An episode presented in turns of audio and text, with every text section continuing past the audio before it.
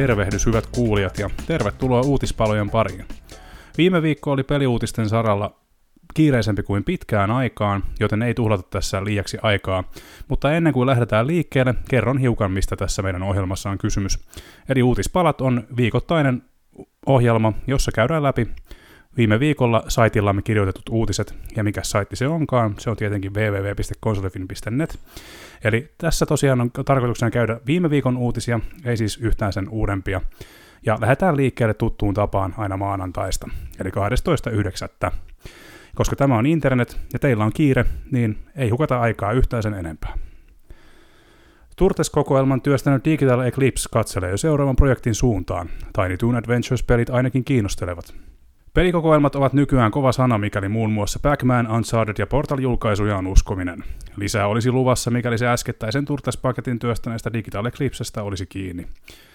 Digital Eclipse Studio on työstänyt viime vuosina Aimo Kasan kokoelmia muun muassa Mega Man, Disney ja Samurai Showdown-peleistä.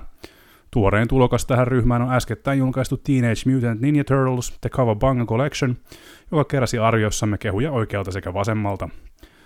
Studion Twitter-tilillä vastattiin juuri viestiin, joka muistuttaa Konami-pelitalon työstäneen aikoinaan kasan Tiny Toon Adventures-pelejä, jotka olisivat niin ikään uudelleen julkaisun arvoisia. Tweetin mukaan nämä piirrettyihin hahmoihin perustuvat nimikkeet ovat todellakin hauska joukko pelejä, ja studion tuotantojohtajan mielestä ne myös olisivat oiva aihe kokoelmaksi. Animaatiosarjan hahmoihin perustuvia nimikkeitä on julkaistu lähemmäs 20 kappaletta eri alustoille, muun muassa Game Boylle, Super Nintendolle ja sille ensimmäiselle PlayStationille. Aika näyttää saadaanko veli ja kumppanien pelit myös nykyraudalle.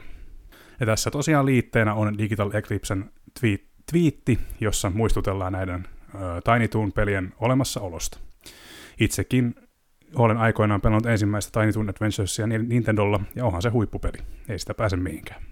Perjantaina Switchille julkaistu Splatoon 3 rikkoi Japanin kaikki aiemmat myyntiennätykset. Ja kysehän on tietenkin siis ei viime perjantaista, vaan sitä edeltävästä perjantaista, jolloin Splatoon 3 ilmestyi. Japanissa kyseinen peli on nimittäin osoittautunut suorastaan hillittömäksi myyntihitiksi. Värikkään räiskinnän kolmas osa on ylittänyt Nintendo laskujen mukaan 3,45 miljoonan kappaleen myynnit vaivaisessa kolmessa päivässä. Kyseessä on siis Switchin heittämällä menestyneen pelijulkaisu koskaan nousevan auringon maassa. Valtavaan lukemaan on laskettu mukaan sekä Splatoon 3 digitaaliset että fyysiset myynnit. Switchin seuraavaksi menestyneimmät julkaisut Japanissa ovat Animal Crossing New Horizons sekä Pokemon Legends Arceus, jotka kuitenkin jäävät myyntiluvuissa selkeästi Splatoon 3 jalkoihin. Splatoon 3 julkaistiin Switchille 9. syyskuuta, ja siitä on tulossa myöskin konsolifinin arvio, kunhan tässä vaan muistuttelen. Netflixin ja Ubisoftin yhteistyökuviot laajentuvat, Assassin's Creed-sarja ja useampiakin mobiilipelejä työn alla – ja tosiaan Netflixin ja Ubisoftin yhteistyökuviot syvenevät niin sarjojen kuin pelienkin puolella nähtävästi tulevaisuudessa. Vuonna 2020 paljastettu Netflix-sarjaprojekti toteutetaan oikeiden näyttelijöiden kerran. Kehitystyö on edelleen alkuvaiheessaan, mutta show-juoksijaksi on kiinnitetty sellaisten klassikoiden kuin Die Hard ja The Fugitive käsikirjoitusten parissa hääräilyt Jeb, Jeb Stewart. Assassin's Creed-sarjan julkaisupäivää ei vielä toistaiseksi kerrottu, Ubisoft ja Netflixin yhteistyö jatkuu varsin tiivinä myös pelien saralla. Suoratoisto jätin vähemmälle huomiolle jääneisiin pelivalikoimin on saapumassa Valiant Hearts 2 tammikuu 23, Mighty Quest 2 23 sekin, sekä vielä nimeä ja julkaisuajankohtansa odotteleva Assassin's Creed-nimike. Netflixin tavoitteena on tuoda palvelunsa vuoden loppuun mennessä yli 50 pelin valikoima, ja tällä tarkoitetaan todennäköisesti siis vuoden 2023 loppua. Pokemon Go-kehittäjä Niantic julkisti Marvel-lisenssiä hyödyntämään World of Heroes-pelin. Ingress ja Pokemon Go-peleillä maailman maineeseen kohonnut Niantic paljasti työstävänsä Marvelin lisenssiä hyödyntävää AR-peliä, eli Augmented Reality-peliä. Marvel World of Heroes jatkaa Nianticin harrastamaa trendiä houkutella pelaajia kodeistaan vaeltelemaan ulkomaailmaan. Yksityiskohtia ei ole vielä järin paljon tarjolla, mutta mainoslauseen mukaan pelaajat pääsevät loikkaamaan oman supersankarihahmonsa saappaisiin – Pelaaminen koostuu yhteistyökuvioista, joissa ikoniset Marvel-sankarit heitetään pahiksia ja muita uhkia vastaan. Pelin konseptia avaavan kiusoittelutrailerin voi katsastaa uutisen lopusta. Marvel World of Heroes on tarkoitus julkaista maailmanlaajuisesti vuoden 2023 aikana. Juuri julkistetun Assassin's Creed Miragein logo on piilotettu arabiankielistä tekstiä. Ja piilotettu nimenomaan siis lainausmerkeissä. Assassin's Creed Mirage julkistettiin lähimenneisyydessä Ubisoft Forward-lähetyksessä. Tuleva seikkailu sijoittuu Lähi-Itään, mikä tulee ilmi myös pelin logosta. Esimerkiksi pelisuunnittelija Osama Dorayas on pistänyt merkille, että Miragein logo muodostuu arabiankielisestä Al-Mirage-tekstistä. Englanniksi käännettynä tämä kääntyy muotoon The Hidden One. Hidden Ones on puolestaan Assassin's Creed-peleissä tavattava assasiinien, tavattava assasiinien ensimmäinen veljeskunta – ja logo on myöskin nähtävissä tuossa Osama Dorajasin twiitissä, joka meidän uutisessakin on linkattuna. Ja Switch-uutisia tarjoileva Nintendo Directkin lähtiin tuossa viime viikolla, joskaan ne Isossa Britanniassa, koska kuningatar kuoli. Rauha hänen sielulleen edelleen. Ja myöskin tiistaina viime viikon tiistai- ja keskiviikon väliselle yölle ajoittuva State of Play esitteli kymmenen nimikettä Pleikkari 4 ja 5 ja PSVR 2 yhteensä. Niistä hiukan lisää myöhemmin. Halo-pomo Bonnie Ross jättää 343 Industriesin. Halo-sarjaa jo pidemmän aikaa luotsanut Bonnie Ross jättää firman ja sen myötä myöskin Microsoftin. Bonnie Ross on 343 Industry, Industriesin perustajajäsen ja on johtanut yksinomaan Haloa varten rakennettua studiota vuodesta 2007, siis jo 15 vuoden ajan. Matkan varrelle mahtuu niin Halo 4, Halo 5 Guardians, Halo The Master Chief Collection, Halo Infinite kuin Halo-televisiosarjakin. Ross kertoo jättävänsä pitkäaikaisen pestinsä perheessä tapahtuneen lääketieteellisen syyn vuoksi. 343 Industriesin uudeksi johtajaksi kohoaa Pierre Hins, minkä lisäksi johtoportaaseen kipuavat Brian Koski sekä Elisabeth Van Wyk. Bonnie Rossin twiitti myöskin nähtävissä meidän verkkosivuilla uutisen yhteydessä. Ilouutisia noiturifaneille. The Witcher-sarjan kolmoskauden kuvaukset ovat purkissa. Koronasta huolimatta tuli siis valmista, vihdoin ja viimein. Netflixin The Witcher-sarjan kolmoskausi on saatu kuvattua. Asiasta on ilmoitellut useampikin projektin parissa työskennellyt, kuten esimerkiksi Sirillaan näyttelyä Freya Allen. Hänen twiittiinsä on nähtävissä verkkosivuillamme. Kuvauksia hidastivat useammat COVID-19-tartunnat, joista osansa sai esimerkiksi pääosassa Geraltin roolissa nähtävä Henry Cavill. Julkaisuajankohtaa tuleville jaksoille ei ole vielä kerrottu, mutta oletettavasti niiden kimppuun päästään ensi vuoden puolella. Dark Souls-tyylisestä Lies of P toimintaropelluksesta saatiin reilu pätkä Director's Cut-pelikuvaa, eli yhteensä peräti 40 minuuttia. Julkaisija Neovis ja kehittäjä Round 8 Studio ovat paljastaneet 40 minuuttia Director's Cut-pelikuvaa Souls-tyyppisestä Lies of P toimintaroolipelistään. Tuore pelikuva on jaettu kahdelle eri videolle, jotka molemmat ovat nähtävissä uutisen lopussa verkkosivuillamme. Lies of P heittää pelaajan Pinokkionuken puupöksyihin maailmassa, jossa ei voi luottaa keneenkään eikä kukaan ole auttamassa. Luvassa on valehtelua, aseiden askartelua, puunuken kehonosien muuttamista kykyjen muokkaamiseksi sekä useita erilaisia loppuratkaisuja. Lies of P julkaistaan vuonna 2023 PlayStation 5 ja 4, Xbox Series-konsoleille, Xbox Oneille sekä PClle Steamin kautta. Öö, sanon tässä, sanon tässä tähän kohtaan Lies of Peace sen verran, että tota, se näyttää törkeän hyvältä. Ja tuskin maltan odottaa, että itse pääsen sitä peliä kokeilemaan. Vaikka en normaalisti olekaan Souls-pelien suurin ystävä, mutta voi olla, että tämä kohdalla teen poikkeuksen. The Legend of Zelda Breath of the Wildin jatkoosa sai vihdoinkin virallisen nimen, toukokuista julkaisupäivää unohtamatta – Breath of the Wildin jatkoosa siis tottelee jatkossa nimeä The Legend of Zelda Tears of the Kingdom. Öö, ja kyseinen tuotos esiteltiin tuon viime, vi, viime viikolla esitetyn Nintendo Direct-lähetyksen lopuksi. Ytimekkään, mutta ilahduttavasti rahtusen pelikuvaakin esittelemän trailerin lisäksi pelille saatiin vihdoin myös julkaisupäivä 12. toukokuuta 2023. Ja toisin kuin edeltäjänsä, niin se on tullaan julkaisemaan yksin oikeudella Nintendo Switchille – ja mahdollisesti sitten sille Switchin seuraajalle, jos se sieltä joskus tulee. Siitä, siitä tietenkään Nintendo ei ole vielä tiedottanut yhtään mitään. Legendaarinen GoldenEye 007 tekee paluun Switchille ja Xboxille. Vain toisella alustalla päästään nettimonipelin kimppuun. Ratkaisu on uskomaton näin välihuomioina, mutta katsotaan hiukan mistä on kysymys. Ikoniseksi ja legendaariseksi, legendaariseksi kutsuttu GoldenEye 007 räiskintä tekee paluun. GoldenEye-elokuvaan perustuva peli julkaistiin aikoinaan Nintendo 64-konsolille kehujen saattelemana. Nimike tuodaan nyt takaisin sekä Nintendo Switch-konsolille että Xbox-alustoille. Switch-versio tuodaan osaksi Nintendo Switch Online Expansion Pack-palvelua. Huomion arvoista on, että tällä alustalla on tarjolla nettimonipeli, mitä Xboxilla ei puolestaan ole. Xbox-puolella on sen sijaan tarjolla saavutuksia, 4K-resoluutio sekä sulavampi ruudun päivitys. Tuotos saapuu osaksi Xbox Game Pass-palvelua. Monin peli sujuu ainoastaan jaetulta ruudulta.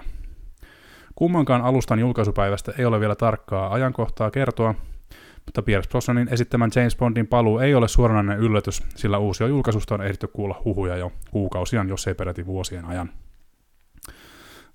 Näkemäni perusteella ja tiedotusten perusteella GoldenEye 007 ei ole se versio, jota on nähty aikaisemmin, siis Xboxilla, eli Rare vuosikausia sitten teki valmiiksi asti samantyyppisen remasterin kuin mitä he tekivät Perfect Darkista, mutta tämä julkaisematon teos ei tule pääsemään kauppoihin tai tuonne kauppapaikoille, vaan kyseessä on siis tämä samainen Nintendo 64 rommi, mutta vain 4K-resoluutiolla ja sulavammalla ruudunpäivityksellä varustettuna.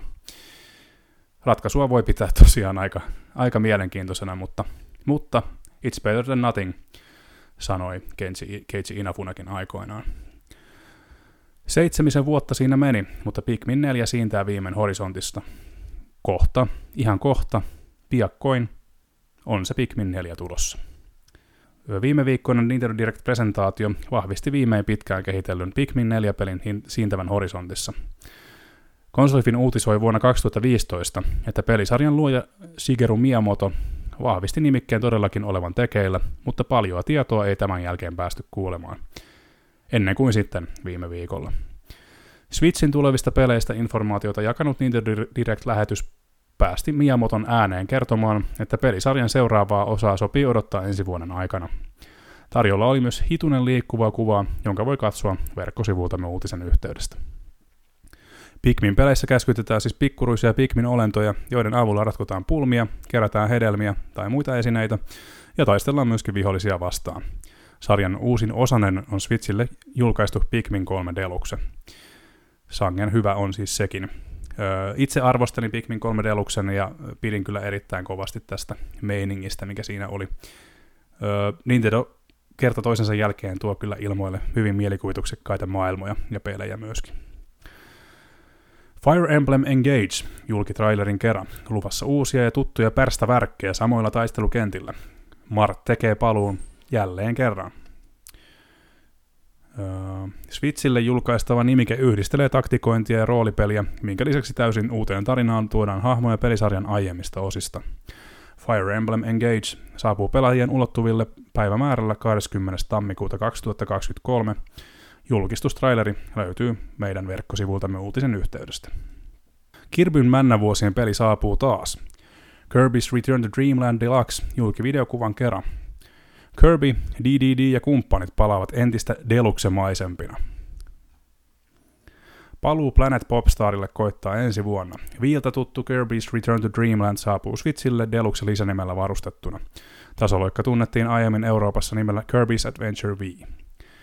Peli tarjoaa tutut ominaisuudet värikkäästä maailmasta vihollisten kykyjen lainaamiseen, minkä ohella mukaan on ympätty muun muassa uusi mekkataito – Monin peli luonnistuu maksimissaan neljän pelaajan kesken, ja tällä kertaa jokainen voi pelata kirbynä muiden hahmojen sijasta.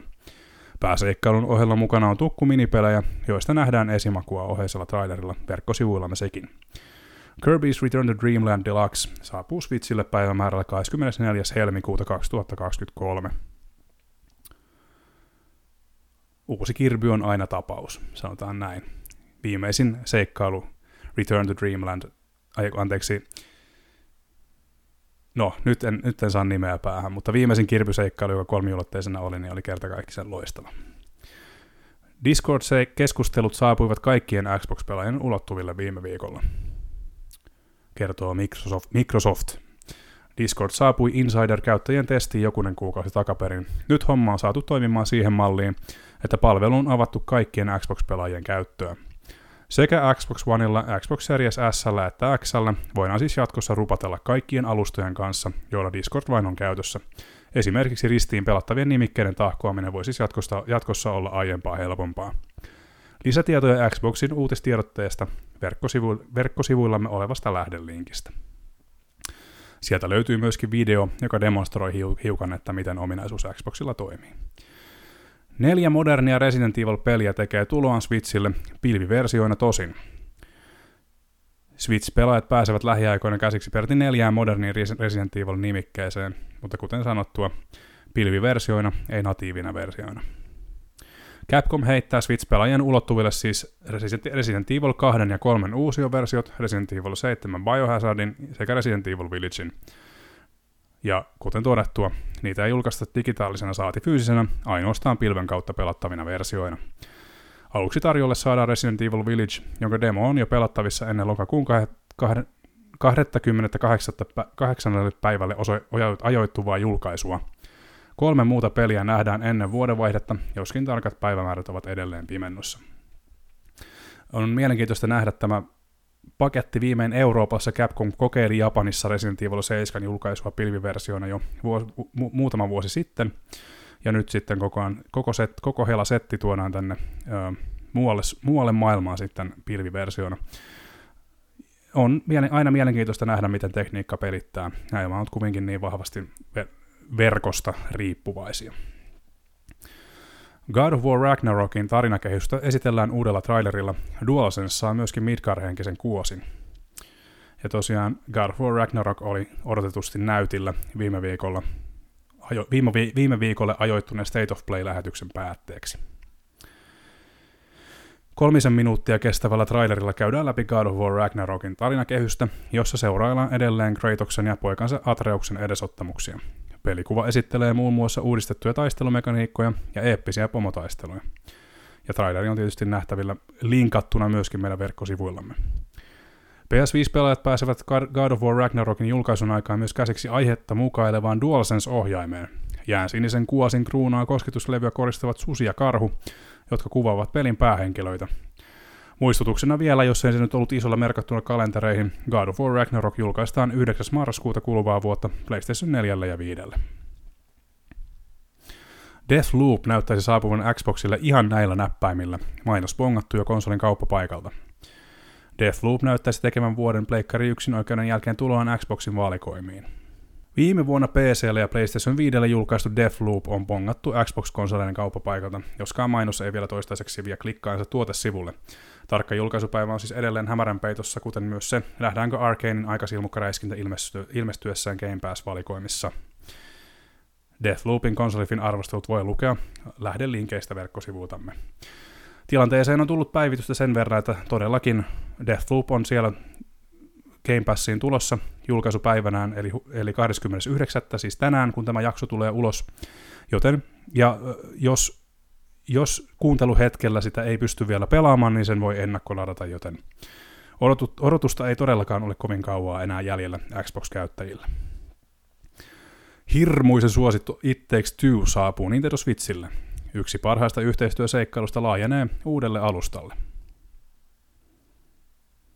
Hazelight Studiosin paljolti ylistetty It Takes Two ilmestyy Nintendo Switchille 4. marraskuuta kuluvaa vuotta.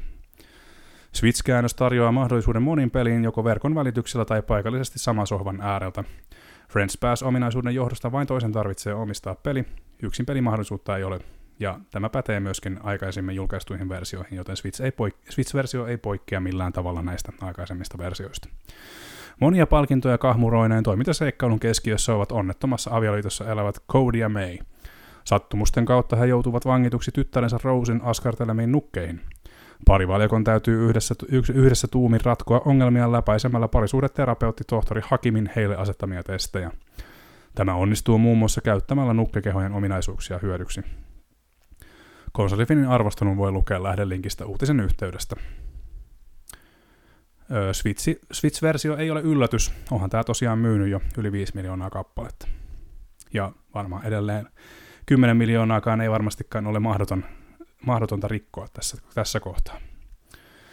Jakutse-pelisarjan nimi vaihtuu. Kolmen seuraavan seikkailun julkaisuajankohta selville trailereiden kerran. Seikan julkaiseman Jakutse-pelisarjan nimi vaihtuu, minkä ohella kolmen seuraavan seikkailun julkaisuajankohdat nimineen ja trailereineen ovat selvillä. Ryuga Kotoku Studio Studion työstämän Jakutsa-sarjan uusi nimi on Like a Dragon. Uusi titteli vastaa nyt sarjan japaninkielistä Ryuga Kotoku-nimeä, mikä kääntyy englanniksi niin ikään muotoon Like a Dragon. Viime viikkoisessa RGG Summit-tapahtumassa paljastettiin sarjan kolmen seuraavan pelin nimet sekä julkaisuajankohdat. Ensimmäisenä annettiin lisätietoa aiemmin tällä viikolla, siis viime viikolla paljastetusta Like a Dragon Ishin nimikkeestä. Kyseessä on 1860-luvulle sijoittuva Yakuza-sarjan spin-off, joka julkaistiin PlayStation 344 vuonna 2014, mutta vain Japanissa. Toimintapohjainen Like a Dragon Ishin julkaistaan päivämäärällä 21. helmikuuta 2023 PlayStation 4 ja 5, Xbox Oneille ja Xbox Series-konsoleille sekä PClle. Toinen esitelty nimike on Like a Dragon Gaiden, The Man Who Erased His Name, joka keskittyy sarjan keskushahmo Kiryu Kazumaan. Tämän normaalia lyhyemmän seikkailun tapahtumat sijoittuvat pelien Yakuza 6 Song of Life ja Like a Dragon 8 väliseen aikaan. Toimintanimikettä kuvaillaan tehdyksi sarjan pitkäaikaisille faneille. Like a Dragon Gaiden, The Man Who Erased His Name saapuu tarjolle pleikkareille, Xbox Oneille, Xbox Series-konsoleille ja PClle myöskin ensi vuoden aikana. Seuraava pääsarjan julkaisu on Like a Dragon 8. Se seuraa sarjan seitsemännen osan Yakuza Like a Dragonin päähahmona toiminutta Ichiban Kazukaa. Mukana on myös aiemmin päähahmona tutuksi tullut Kiryu Kazuma. Nimike on edeltäensä tapaan vuoropohjaisella taistelulla varustettu roolipeli. Like a Dragon 8 saapuu edellä mainituille alustoille puolestaan vasta 2024, eli tämä tulee viimeisenä pihalle. Jokainen näistä trailereista on myöskin nähtävillä meidän uutisen yhteydessä verkkosivuillamme, jos sen mielii katsoa. Ja lopuksi vielä RGG Summitin ulkopuolelta voineen myös kertoa, että Jakutsa spin-offina toimineet Judgment ja Lost Judgment-pelit ovat saapuneet Steamiin. Senkin traileri löytyy uutisen ohesta. Hideo Kojima kiusoittelee tulevalla projektillaan. Hämmentävä verkkosivu kyselee outouksia. Kehittäjä veteraani ei kuitenkaan paljasta tulevasta pelistä mitään yksityiskohtia, jättäen kiusoittelun toistaiseksi todella hämärälle tasolle. Siluettimainen kuva ja sen päälle lätkästy Who am I-teksti, kun ei oikeastaan paljasta yhtään mitään mistään. Hiiren kursorin siirtyessä otoksen päälle voi sen jakaa eri sosiaalisiin medioihin, Twitter, Twitter Facebook, LinkedIn Weibo, ja Kojiman kaveri Jeff Kielikin on ehtinyt sen jo tietysti tehdä. Hideo Koiman tiedetään työstävän peliä Xboxille, mutta ehkäpä saamme tietää lisää joulukuun The Game Awards-tapahtuman yhteydessä. Jos ihmisiltä on mennyt ohi, niin Hideo Koimalla on uusi podcastkin myöskin kuunneltavissa. Mutta itse en ole sitä vielä kuunnellut, joten en pysty antamaan kuuntelusuosituksia, mutta ihan vain FYI. The Sims 4 muuttuu ensi kuussa ilmaispeliksi. Järjettömän suosittu sosiaalisimulaattori The Sims 4 karistaa hintalappuunsa 18.10. kuluvaa vuotta sekä konsoleilla että PCllä, kertoo EA tweetissään. Teroitettakoot, että vain peruspeli siirtyy ilmaisten pelattavien joukkoon, kun taas lisähulppeuksista pelaajat saavat pulittaa pätäkkää jatkossakin. Vuonna 2014 julkaistu teos on pysynyt pelaajien suosikkina pitkään ja on ollut yhtiölle taloudellinen kultakaivos. Pelistä jo maksaneet kuluttajat saavat 18.10. kuluvaa vuotta käyttöönsä Desert Lux Kit-nimeä kantavan lisäpaketin. Lisätietoja pelin nykytilanteesta saat kuulla tuona samana päivänä lähetettävästä EA Behind the Sims Summit-striimistä. Lisäosissaan The Sims 4 on pyörinyt muun muassa koulun penkillä, yliopistossa, mökillä, lumisissa lomamaisemissa sekä kokeillut ekoelämää.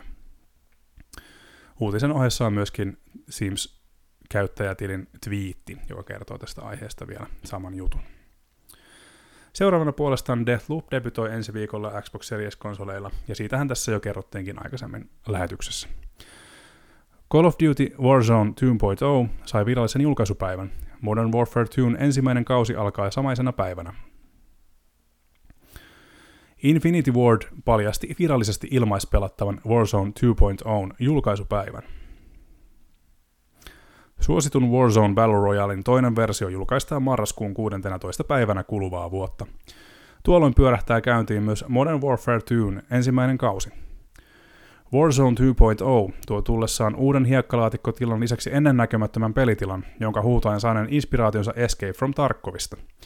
Pelin kartan nimi on Al-Masrah ja se sisältää erilaisia klassisia kiinnostavia kohteita, kuten alueita, jotka perustuvat vuoden 2009 Modern Warfarein suosittuihin monipelikarttoihin – Lisätietoja voi lueskella Call of Duty-blogista. Warzone 2.0 julkaistaan pleikkareille, vitoselle ja neloselle, series, Xbox Series-konsoleille, Xbox Oneille sekä PClle, ja siellä puolella julkaisualustana toimii Battle.net ja Steam. Konamin rapelusklassikko Suikoden tekee paluun remasteroituna kokoelmapakettina. Konami tuo Suikoden pelisarjansa takaisin trendikkäästi uusioversioiden muodossa. Suikoden sarja käynnistyi vuonna 1995, minkä jälkeen jatkoa seurasi aina muutaman vuoden välein aina viiteen, viidenteen osaan saakka. Nyt uusioversioinnin kohteena ovat kuitenkin pelkästään kaksi ensimmäistä ja samalla pidetyintä peliä. Varsin hengästyttävästi nimetty Suikoden 1 and 2 HD Remaster Gate Rune and Dunan Unification Wars lupailee parantavansa muun muassa alkuperäisteosten ulkoasua, hahmomalleja ja äänimaailmaa. Pelillisiä uudistuksiakin on mukana keskustelulokeista automaattisiin ja nopeutettuihin taisteluihin saakka. Suikoden 1 and 2 HD Remaster Gate Rune and Dunan Unification Wars julkaistaan ensi vuoden aikana Switchille, PClle Steamin kautta sekä Xbox ja PlayStation konsoleille. Uutisen kirjoittaja Jaakko on oikeassa, on todellakin hengästyttävä nimi suorastaan. Tältä näyttää Grand Theft Auto 6, ainakin jos mikäli peli ainakin jos on uskominen pelivideota, joka vuosi nettiin kaikkien nähtäväksi. Grand Theft Auto 6 ei ole tulossa kauppoihin vielä pitkään aikaan, mutta siitä on mahdollista nähdä hyvin aikaista pelikuvaa jo nyt. Tästä kyseenalainen kiitos hakkereille, jotka vuotivat valtavan määrän materiaalia Rockstarin tarkoin varjelusta suurteoksesta nettiin aikaisin tänä aamuna. GTA Formus-sivustolla ilmestynyt vuoto sisältää hurjat 90 videota ja kuvaa, joiden väitetään olevan Grand Theft Auto 6 aikaisesta testiversiosta. Kokonaisuus on vielä keskeneräinen ja käyttää osittain Grand Theft Auto 5 lainattuja materiaalia tietyissä kohdissa. Videolla näkyvien tekstien perusteella on arvioitu, että kyseessä on alfa-versio vuodelta 2021. Alta löytyvässä koosteessa löytyy otteita dialogista ja toiminnasta, jotka molemmat näyttävät olevan puhdasta Rockstar-tyyliä. Jopa Suomi nousee esille pienessä pätkässä, jossa pari pikkurikollista kiistelee maan olemassaolosta. Torille siis, kysymysmerkki. Toisaalla päästään näkemään, miten paikallisen kahvilan ryöstö onnistuu, minkälaista maastoa uudesta maailmasta voi odottaa ja vilkaisu hyvinkin tutulta vaikuttavaan yöelämään. Samalla tutustutaan pelin päähenkilöihin, ja kuten huhumylly veikkasikin, ainakin yksi pääosan esittäjistä on nainen, vaikka paljon muuta heistä ei saada irti näin lyhyessä pätkässä nimiä lukuun ottamatta. Uudet antisankarit tunnetaan tällä hetkellä nimellä Lucia ja Jason. Mikäli vuoto paljastuu aidoksi, se on jo toinen vastaavan koko luokan tapaus, mitä viime vuosina on nähty. Vain paria vuotta aiemmin julkaistu The Last of Us Part 2 kärsi samaisen kohtalon, kun valtava määrä pelin välianimaatioista vuodettiin nettiin vai kuukausia ennen julkaisua. Rockstar on tätä uutista lukiessa vastannut vuotoon ja kertoo, että GTA 6 julkaisupäivä ei tule viivästymään tämän tapauksen johdosta. Näin, tässä olikin uutiset tällä erää. Niitä olikin tosiaan pitempi, huomattavasti pitempi pätkä kuin mitä viime viikkoina, ja se selittyy osittain sillä, että niin Sonilla kuin Nintendollakin oli omat tapahtumansa, ja myöskin Microsoftilla oli oma tapahtumansa, josta oli jonkun verran uutisoitavaa. Ja kiitoksia tässä kohtaa kuulijat. Lähdetään tästä viettämään alkuviikkoa eteenpäin. Muistakaa seurata meitä somen puolella, Facebookissa, Twitterissä ja Instagramissa. Sekä tietenkin muistakaa käydä katselemassa meidän hienoilla verkkosivuillamme www.konsolipin.net, että mitä kaikkea sisältöä sinne on tulossa. Tärppeinä muun muassa on tulossa vielä viimeiset Gamescom-pätkät, ja tota, podcast tulee tekemään paluun tämän viikon aikana, eli lauantaina on sitten tulo, luvassa uutta jaksoa pitkästä aikaa myöskin siihen. Öö, Mä olen teidän uutisten lukija Niko Lähteenmäki. Minä kiitän ja kuitan tältä erää. Ja mennään näillä eteenpäin. Nyt se on mun puolesta moi moi.